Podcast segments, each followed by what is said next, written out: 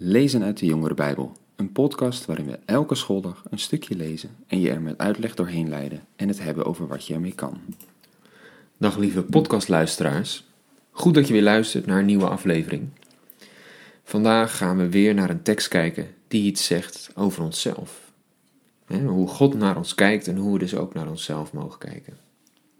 En we gaan weer naar die Efezebrief toe. Die brief die Paulus schreef aan de gelovigen uit zijn tijd. Die brief die soms wat moeilijk verwoordt, hè, maar waar heel veel in staat. Maar nu gaan we naar het tweede hoofdstuk. Daar heeft Paulus het over hoe we eerst zonder God leefden toen we Hem nog niet kenden.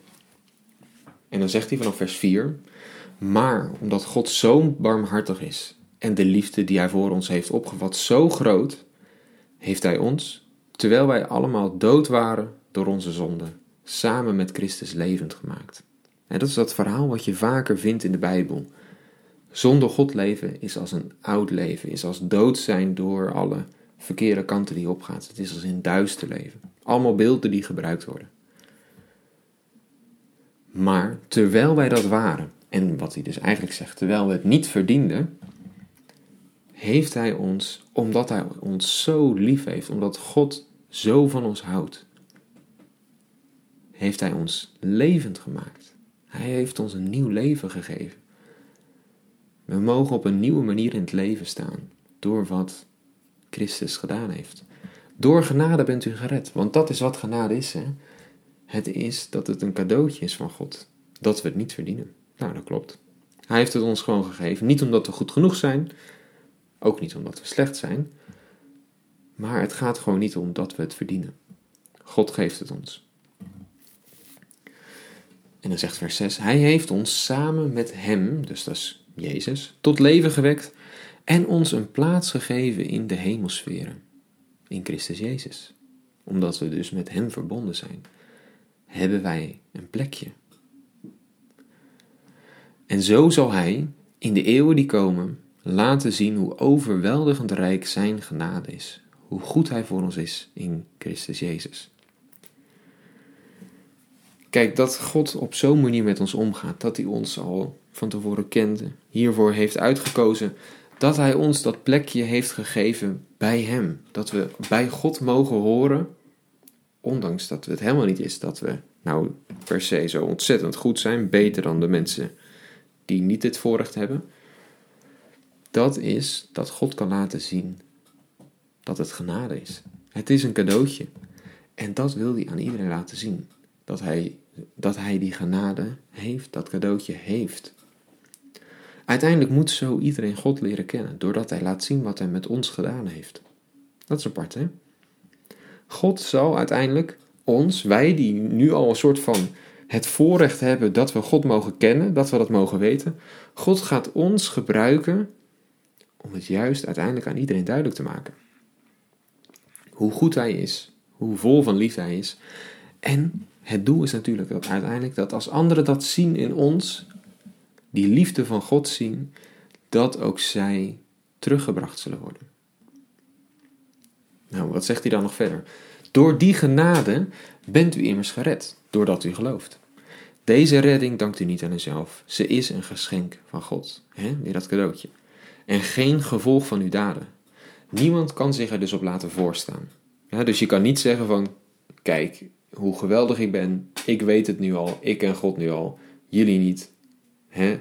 Je kan dus niet iemand op zo'n manier op iemand neerkijken. Want het is jou ook maar gegeven. En dan staat er een interessant vers. Want Hij is het die ons gemaakt heeft tot wat wij nu zijn. In Christus Jezus zijn wij geschapen om de weg te gaan van de goede daden die God heeft voorbereid. God heeft ons gemaakt tot wie wij nu zijn. En wij zijn uiteindelijk gemaakt.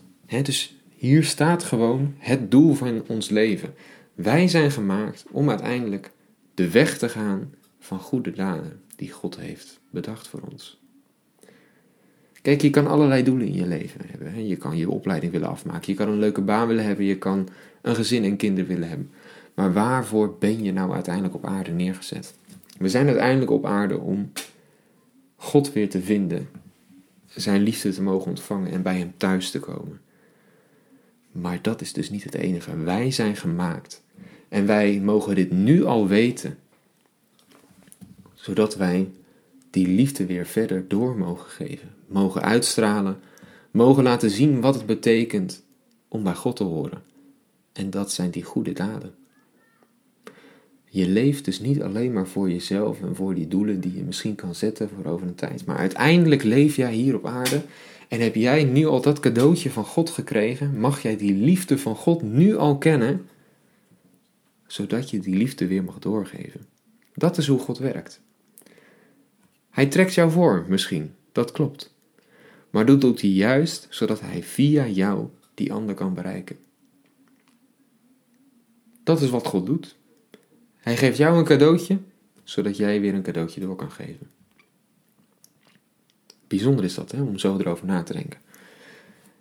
En deze tekst zegt dus verschillende dingen over ons. Allereerst begint, begon het al zo mooi met: Hij heeft zoveel liefde voor ons, dat Hij ons dit allemaal geeft. God houdt zo ontzettend veel van jou. Weet je dat?